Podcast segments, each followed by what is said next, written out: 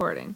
I Okay. also. Should we do the thing where we always do like, "Hi, welcome to the STEMcast." You'll you'll okay. Wait wait. What do we normally say? I I, I go. You say welcome to the STEMcast. I say science and global. And you say your name. I say my name. Yeah, but I also say, and we sometimes give advice. Yeah, and you say that after I say science, engineering, technology. Yeah, and then you say, Jessica. yeah, and I'll go. That's Elizabeth. You know I'm gonna put this in the episode where we go through what who's gonna say what. Okay. okay, so welcome to the STEMcast. Talking about science, engineering, technology, and mathematics. And we sometimes give horrible advice to students. And that's Jessica. And that's Elizabeth. So, welcome. Elizabeth, how are you? I'm doing great. How are you, Jessica? I'm good. So, I guess if people are tuning in for the first time, they should know that we are in different countries. Mm-hmm. and yeah, we're on Skype right now, in case anyone cares. I have a question to you as a native speaker. Okay. when you say how are you what would you do if someone actually start ranting about like you know my car broke down and i was late for work and then like starts actually telling how they are or like i'm feeling a bit depressed how are you Uh, Yeah, so it, because you guys don't do that in Sweden. No. Yeah, or in the rest of Europe. It's totally a shallow question in North America. yeah we don't actually mean how are you. It's just it's really just like when you say hey to someone, it's the exact same thing. okay is it the same for whatsapp you don't really say like oh you know i'm recording this podcast If it was like you, I would actually want to know how you're going, you know? like I think you could tell, tell I would be like, "How's your week going? How's the interview going? How's this?" uh, yeah. But if it was just someone that texted me and I was like, "Oh, I haven't heard from this person," and they, I would be like, "I'm fine. How are you?" I don't know. so it's about feeling the mood Yeah. So, do you want to explain what we're doing today? It's nobel prize season. I think the nobel prize is the 9th of december. Correct me if i'm wrong. I have no they will idea. give they have the ceremony then. But before that every september they have something called the ig nobel prize ig nobel prize. I don't know how they pronounce it but it's the parody nobel prize that celebrates trivial slash unusual research. Yeah, Ig Nobel Prize. So today we decided we would read our favorite uh, trivial research. this organization that does this so they started in 1991 and their goal is to honor achievements that makes people laugh and then make them Okay, do they do the winners actually get any money? I don't know, but it's organized by a scientific humor magazine, and they have a ceremony at Harvard every year, and then they have lectures at MIT. So that's like a big honor. If you would be nominated to something that is like, oh, it's you know, it's humor, it's like not serious, but for this, the nominees often show up and hold their lectures. Okay. And even if you're nominated for something that's like, "Oh, your research is trivial." Yeah. you would still want to to share your research. Yeah. It's always good, I guess, to have publicity for your research. I think that's the problem. It's so hard for researchers to get money, so all kind of publicity is like very appreciated. Mm-hmm. There's one guy, Andre Geim, who both have won the IG Nobel Prize and the Nobel Prize. Ig. Ig Nobel Prize. Ig That's- Nobel Prize. That's really impressive, though. So, Yeah. wait, do you know what the project was? Yes, in 2000 he won the Ig Nobel Prize for making a frog levitate in a magnetic field. Right. And in 2010 he won the Nobel Prize for his remarkable achievements while working with development of graphene. okay. So, I guess maybe those things relate somehow. I guess he's a kind of smart person because I don't know anything about magnetic field and I'm sure I couldn't um, develop graphene. I mean, both of those things are super interesting. I would love for the frog levitation to have won the actual Nobel Prize. Levitating a frog in a magnetic field, that's not trivial. I wouldn't know how to do it. yeah, but I guess they're just like, and how are you gonna apply this to real life? so what they also do is traditionally during the ceremony, people threw paper planes on the on the stage. Okay. There's a person that like every year his job is to wipe off these planes with a broom, so he's like the broom master. But okay, wait, but why paper planes onto the stage? It's just I don't know. Okay. but this guy, the broom master, Roy Glauber, he's also a Nobel Prize laureate. So, laureate, like a real Nobel Prize laureate. If I remember it correctly, he's one year he couldn't attend to this broom wiping thing because he was at the real Nobel Prize. Wow! Imagine having to choose between the two. but yeah, if you're if you're the one narrating the ceremony, I would be delighted to join. It sounds very fun. Yeah, uh, send us an send invite. the invite to podcast at steminine.com. Yeah, that would be fun. Yeah, and last info is that every year when they end the ceremony, they say the like classical phrase that if you did not win a prize, and especially if you did win a prize, better luck next year. That's mean. It but, sounds like such a British humor, you know. But you said it's in the states, no? Yeah, the ceremony is in Harvard, but still, it's such a British like thing to say. I don't know. Yeah, I don't know anything about British humor, so. so that was my short Ig Nobel Prize review. Very good. I want to hear your paper, what paper you chose to yeah. present. So we chose our favorite papers, and I'm sitting with it here right now.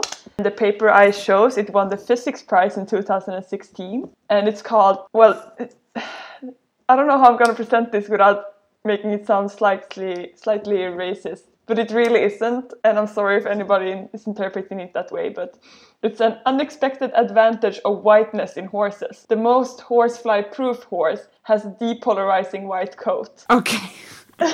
and the thing is, it just feels wrong saying an unexpected advantage of whiteness. yeah, that's a, kind of a stupid title. Yeah, in nature, being white as an animal, that's usually bad because you're sensitive to solar, so you can get cancer more easily, and you're also easy to detect from um, like predators. But then again, people like white horses because they look cool and they are rare. And you know, kings and such were like, I want the rare horse. Yeah, yeah.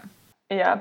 So it's like a status symbol. So we're breeding a lot of white horses. And what they figured out in this study is that flies are attracted to horizontally polarized light. Okay. Making them less prone to go to the white horses. Okay, whoa, whoa. There's a step missing in between there. So you, you laughed and then you thought.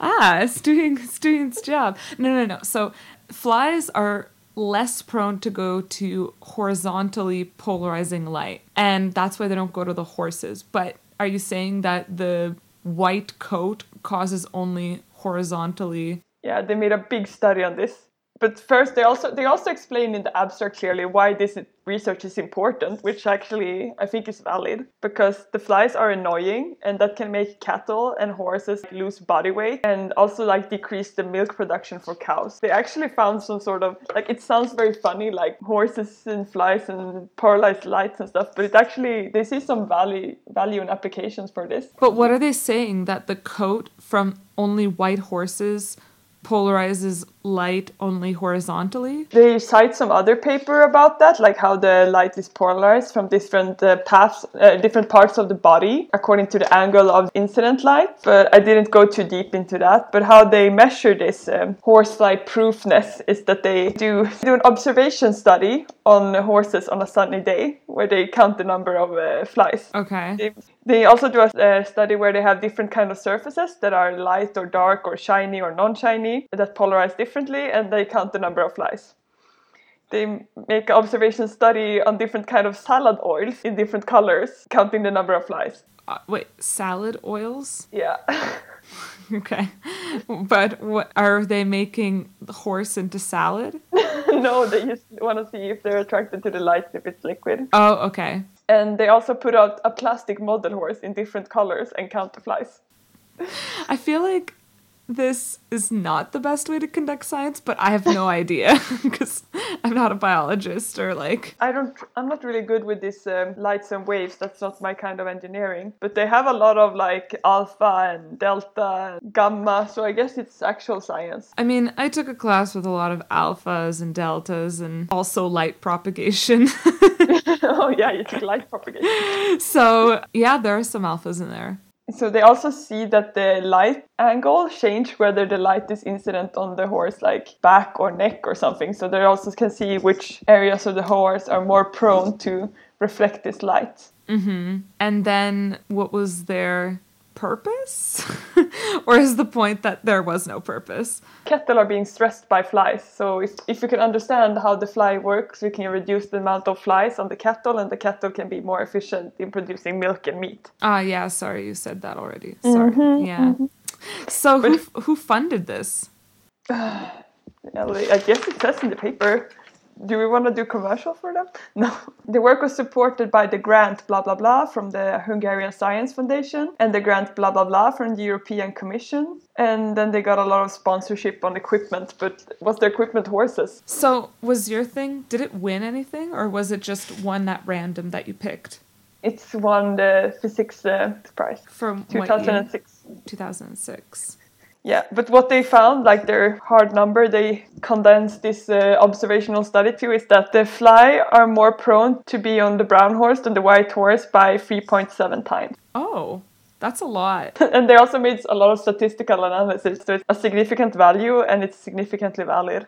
Yeah, I, I said a lot, but also I was like, actually, I don't know if that's a statistically significant amount. And th- so thank you for. no, they do a lot of ANOVA significant studies and such. Okay, cool. Yeah. They also say explicitly that the result cannot be extrapolated to deers and elks because uh, we don't know if they're bothered by flies and they live in the forest. Until they go out with a bunch of deers and count the amount of flies on them. yeah. So you, if you read this paper, you'll be like, ah, that's what I'm going to do with my elk. No. or if you have a white horse and you're trying to sell it for a price and people are like, that's too expensive for a horse, you could be like, here's the data supporting my my claim. Yeah. the horse is more expensive. I made some notes for this short review and I've written something and put four explanation marks after it, but I can't see, I can't see what I've written, so I guess it's not important. Yeah, because if it was important, you would have just written clearly. Yeah. And not put like so many explanation points. I'm very sad that I didn't go deeper in this uh, how the light actually works because you're such an engineer. You were mostly interested in the in the tech. Well, no, like, no, oh, elks. no, I liked hearing about the horses. Yeah, no, but they have some they have some Greek symbols in here, so it's science. Yeah, no, that's that's like one requirement probably for for science, right? To have Greek symbols. Yeah. It's okay. So, I, I read a paper this week on uh, light propagation, so I got my fix. You got your fix. Yeah. Nice. Okay, so what was your paper of choice for this uh, special? okay, episode? so some disclaimers. Firstly, I didn't pick a past Ig Nobel Prize nomination. But maybe I, you want them to. I just picked this paper because I was like, this is dope. If you're in the committee, maybe you can consider this. Yeah, yeah, so. And you can uh, email us and give us tickets. yeah. So it's not a past nominee. And as I was reading it, I realized it's not science either. It's like a thought uh, or like uh, social science. Where was it published? Which is science. I don't want to say it's not social science. Um, it's published in a Canadian journal called CuiZine. CuiZine. Yeah. Okay, so it's okay. Social science might be science, but it's not our kind of science. Yeah, so also, I don't even know if it's social science because I don't know anything about social science, but basically, there were no scientific studies, it's just someone talking. Okay, and, let's hear what they okay. have to say. So, paper I picked is called Poutine Dynamics. if whoever is listening doesn't know, poutine is a dish from the Quebec part of Canada, from the province of Quebec, and it has traditionally three ingredients fries, gravy, and cheese curds slash squeaky cheese. So, this paper, depending on your relationship with poutine, is either going to make you really disgusted with what I just described poutine is, or it's going to make you salivate like crazy and want to go get a poutine. What do you feel? Oh, I was reading it and I was like, this sounds so good. But I know that some of the poutine examples I'll give you, maybe you're going to be like, I'm never going to Quebec. okay, so I have a lot of underlines here, and I'm just, just going to try to see I don't know what I wrote. Okay, so starting off. Basically, the author of this paper's thesis was to, or like he wanted to figure out why poutine was served at the Canadian state dinner, which is organized by the White House. So poutine was on the Canadian state dinner menu in 2016. Like the White House in the US? Yeah. Or the White. So he w- wanted to figure out how the heck did this Quebec dish get on the menu.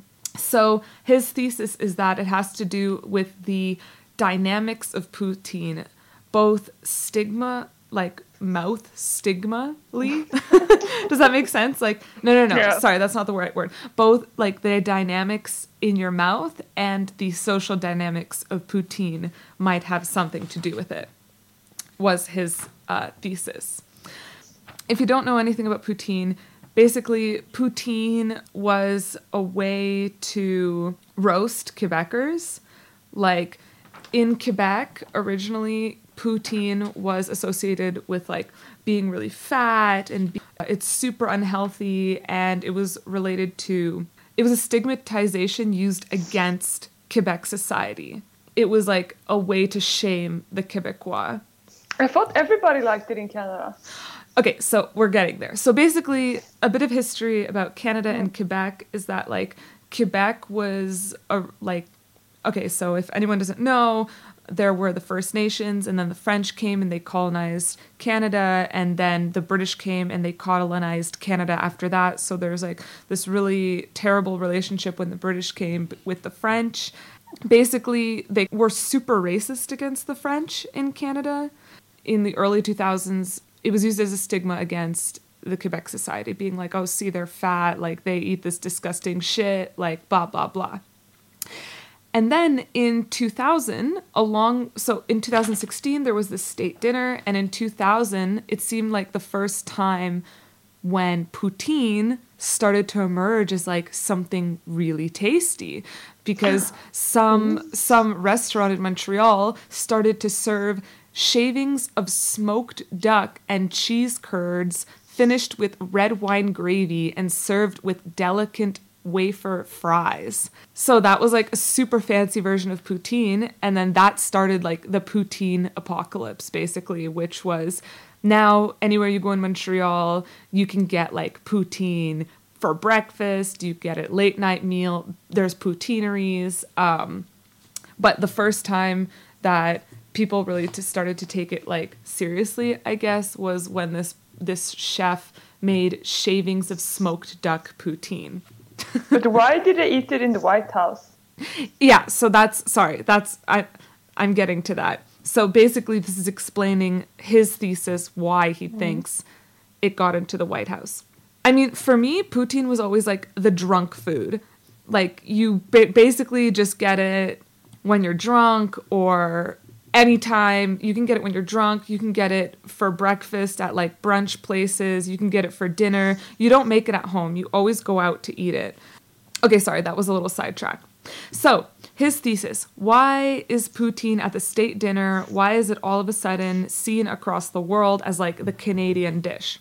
So, the first reason he says is the, the dynamics of poutine. He says here dynamic aspects of poutine are found in every bite. So, it's suggested that the most highly palatable foods are likely to have high levels of dynamic contrast. So that means like moment to moment sensory contrast from different properties of the foods in the mouth. For example, it could like dynamic contrasts in terms of texture, temperature, viscosity, and irritation. So that's why people like high level dyna- dynamic contrast foods like ice cream or pizza. So in each bite, you have crispiness of the fries, like sound, texture, squeakiness of room temperature cheese. And then both the crispy fries and the room temperature squeaky cheese are melted down with thick, hot gravy. And so, this dynamic contrast theory brings to light why traits of a superior poutine, like usually when you're like, oh, this poutine is so good, is because it has long lasting crispiness of the fries and the fresh cheese curds. yeah. Anyway, basically, I was, I was going to ask about that. Like, how does the fries stay crispy? well, yeah. If Like, you are they soggy in one end or crispy in one end? Basically it just has to be served fresh. Like so if you Mm. go somewhere and you get soggy fries you're like this is disgusting. What is this shit? I don't care how drunk i am. Bring me a proper poutine. Do you think the author likes poutine? oh yeah he's quebecois. So the author says to me these sensory uh, dynamics that arise during the tasting experience explain why my friends and i are on a constant quest for novel poutineries and why poutine eaters are constantly commenting, evaluating, comparing, and debating about the poutines they're sharing. So he says that the dynamic aspects of poutine are not only basically in the taste in your mouth, but also in like the dynamic social setting. So basically you go out with your friends and like in the middle of the night you're either you're drunk and like people are like oh like that was Yeah. the best poutine ever and you're constantly looking for different poutine experiences so that also adds to the dynamics of poutine then he goes on to say that like poutine is a new might be a new dish classification like I said, originally poutine was used to mock the Quebec to Quebecois until one Montreal in a restaurant started to serve foie gras poutine. So this actually ended up sparking a lot of different type of poutines. For example, you can get a breakfast poutine served with roasted potatoes, cheese curds, frankfurters, which is a sausage, eggs, and hollandaise sauce. That sounds. Ugh. I was gonna say this is either gonna make people throw up or like fall in love. It's making me fall in love. You can get pierogi poutine where you substitute pierogies for the fries because the, the yeah because the pierogies are can also be fried, you know, and crispy. You can get curry poutine, which is substituting the gravy with curry sauce. You can get iced poutine, which is you replace the fries with chocolate wafers, the cheese curds with marshmallow mellows and caramel popcorn, and the gravy with caramel syrup, and you serve it all on top of vanilla ice cream. That sounds so good. Yeah. So just like sandwiches, dumplings, soups, flatbreads are, or what sushi has arguably arguably become, poutine is yet another label to classify how food is prepared, assembled, and constructed and consumed. So- so, food. Yeah, so just like the California roll, it's not originally sushi, but because of the way it's prepared, Yeah. it's classified as sushi now. So then, the working definition now of poutine is minimum three elements. So, crispy element, which is originally fries, dairy element, originally cheese curds, and liaising element, which is originally brown gravy.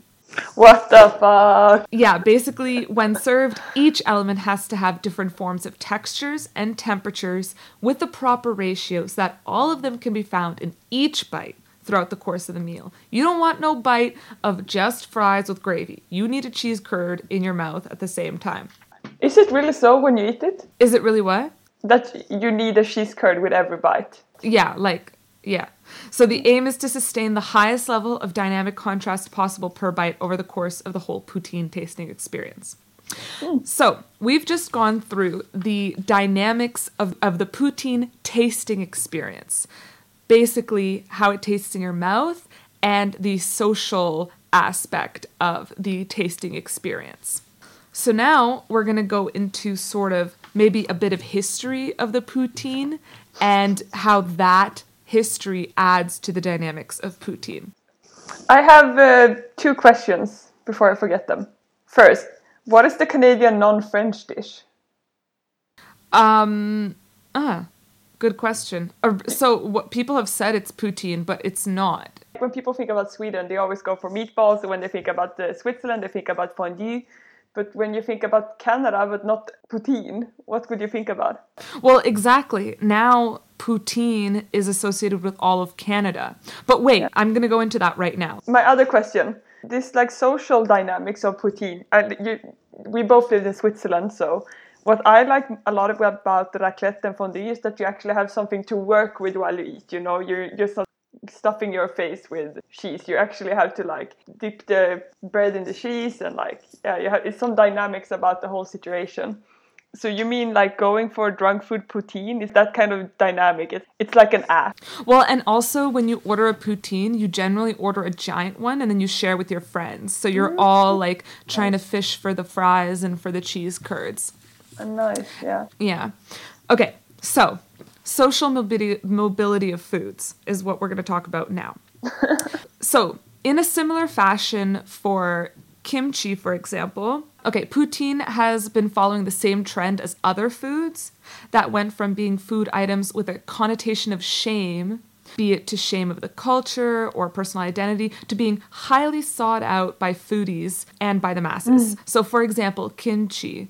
Kimchi was originally seen as a rotten condiment in Korea uh, associated to poverty, or garlic people used to call Italians in the US garlic eaters, whereas now kimchi and Italian food are both very sought out foods in America. Sushi was ridiculed when it first came out. Now it's a very high end food. Lobster in Alberta, or sorry, not in Alberta, in the east coast of Canada, was actually used as a fertilizer for agriculture. And now, mm. and so it was associated with poor f- people poor people, with the poor. I don't know.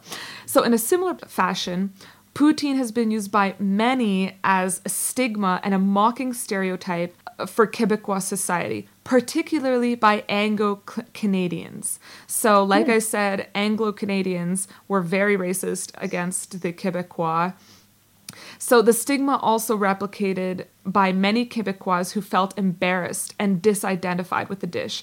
So now even old people in Quebec will disidentify with poutine because it's in back in the day it was associated with like a really terrible stigma against Quebecois. So, for example, there was in 1995, Ottawa led a campaign against Quebec's independence because Quebec wanted to be independent of the rest of Canada. So, in mm-hmm. 1995, uh, Ottawa, which holds the Parliament of Canada, led a campaign against Quebecois independence and they posted caricatures tarnishing Quebec's culture and undermining their legitimacy by comparing Quebec to Poutine's grossness, which Damn. is mean. But then, recently in 2015, Quebec actually held their very own poutine festival called the Ottawa Poutine Festival. So nice. that's like, yeah, that's 20 years later, and they're now they have their own poutine fest. Quebecois celebration of poutine is a new phenomenon. So now we're getting to Canadian Canadian Canad, Canadization of poutine. Poutine has finally become accepted, right? That's where we are mm. in mm-hmm. history. Are you still listening or am I boring you? For me, Canadians are the most friendly, open minded people ever. And it's just very interesting to hear that you had some like social dynamics in that sense with country was so torn and not too long ago well yeah and this using poutine is like a really good example of how like i could also use hockey as an example and even like the Montreal Canadiens, which is the hockey team of Montreal, which is a city in Quebec, didn't allow any uh, francophones onto their hockey team. They were all anglophone hockey players because they s- saw Quebecois as the lesser race, pretty much. That's crazy. Yeah. So could, I could also use uh, what's it called? I could also use hockey as an example, but right now we're using poutine. So, uh, Quebecois celebration of poutine is a new phenomenon, and now poutine is being recognized as a Canadian dish. So, for example, Jamie Oliver in 2014 said poutine is the unofficial dish of Canada. In fact, they could make it look good on a flag. The Maple Leafs days might be numbered. In a 2015 article by the BBC, they say, why is Canadian English unique? They said poutine, Nanaimo bars, and butter tarts, three of Canada's greatest culinary gifts to the world, if the world would just accept them. Nanaimo bars are gross, by the way. You could find a new potato chip flavor offered by a company marketed worldwide um, that have bacon potato seasoned chips that say they're inspired by Canada Ottawa Poutine Fest, which was in 2015, said, We are the world of poutine. Sorry. Yeah, we are the world of poutine festival celebrating the comfort food of Canadians. But basically, Quebec was recognized as a distinct nation by the government of Canada in 2006. So it would follow that Quebec and Canada's culinary identities should be distinct between one another. But as I said, Quebec uh, poutine was originally made in Canada. Now it's accepted by the Quebecois, but now it's like being absorbed by the entire country. Even though the exact poutine is still dis- disputed, yes, it emerged somewhere in the late 1950s in Quebec as I said, older generations, the very subject of poutine consumption is often avoided, and the dish itself is deprecated and often seen as an embarrassing culinary invention that evokes an old complex of Quebec people's inferiority. But today, Quebec's youth embrace it with pride. In conclusion, sorry, is poutine it is great dynamics in the mouth and great dynamics in the in your group of friends and great dynamics for the country. Well, yeah. So Quebec fears having their culture absorbed by Canada. So the fear of cultural absorption by a majority that has long attempted to assimilate the minority. So Canada, like the rest of Canada, has always tried to suppress Quebec culture, and now they're trying to absorb their culture into them. So basically, in conclusion, dynamics of the tasting experience, which is either in the mouth or the social setting, and dynamics of how poutine, like this this big history of poutine, is what has contributed to poutine being in the White House, because it's like change fields of study. I know that wasn't like very. This article doesn't really have a conclusion, but I tried to give it a con- like it, it talked a lot and gave a lot of information, and You're then paraphrasing a conclusion. E- yeah um but but there was a lot of inter- interesting information it felt like it didn't really support their claim like that oh maybe the dynamics is what made it at the white house made it to the white house but in reading the entire article there was a lot of history there that i that i got to revisit mm-hmm. which i really enjoyed Is this the kind of history you learned in school? so we did learn a lot about Quebec history, or not Quebec history, but like how Canada came to be. But I think mm-hmm. it's just because I went to a francophone school, so I learned a lot about that. Whereas I think in most Canadian curriculums, they don't even teach this stuff. But it's also the same with the First Nations. Like we learn about a bit about the First Nations, but I feel like there's so much more. Sorry, What's the First Nations? it's like the Aboriginals that are from oh, Canada. yeah, yeah. So I found uh, while you were talking, I did a quick Google search, and uh, the Globe and Mail conducted a throughout Facebook use study from collections of comments, users, blah blah blah, to decide the um, Canadian national dish, excluding maple syrup. Uh, so which one do you think is a top? Oh, okay. Uh, Oh, this is di- difficult. Like you have you have mentioned it 200 times the past 15 minutes. poutine. Yeah. With Wait. 51%. So poutine is the top of the dish. Yeah. What do you uh, think is number two? mm-hmm. Potatoes and gravy. No, it's Montreal style bagels. Oh, that's so good. But see, that's that's ta- that's like the Jewish bagels from ah. the Oh. Jewish people that moved to Montreal. Yeah, is, is it the one with the wood in them? Oh, I, I don't know. I hope there's no wood in them. Yeah, it says here Montreal style bagels, a sweet, firm, wood fired, wood fired. Yeah, yeah, yeah. They're they're like in an oven, like a big oven with a wooden fire. The list goes on till seven, so you, get, you say some food items and we'll see if they're on the list. It's not only it can be food items as well. It's not only dishes. So maple syrup. No, that one is excluded. Oh, okay. Oh, uh, peameal bacon. No, Maybe they call it Canadian bacon? no, Ha- ham. no, Mashed potatoes and gravy. no. Sushi. California roll. Okay. uh, okay, I give up. So it's salmon jerky. The next one I think is from where you your originates from. It's pierogi. Pierogi. Yeah. Yeah. Ketchup chips. Okay, yeah, that that's that's like actually Canadian. Nova Scotian donair. Okay. And then California roll. Okay, yeah, but you see, the pierogi thing is from the Yeah. Ukrainians because there's a large population of Ukrainians in Canada. But basically, my conclusion is that Canada has no culture because we are a mélange of many cultures. Yeah. To every restaurant I go with you, even if it's Chinese or Japanese or anything, you're always like, this is better in Montreal. Yeah. It's cheaper, better in Montreal. yeah, that's true. That's true. So apparently, Jessica and I were just too excited to go on with life, so we didn't record an outro. But yeah, I just want to say that I hope you didn't find the research to be too unnecessary that we presented. And leave a review, leave a comment, send us a message, send us a question at podcast at steminine.com and we might call you during our next episode. Or if you're the one arranging this Ig Nobel Prize party, just invite us. It would be delighted to throw some paper planes on the stage. Have a nice week, everybody. Bye.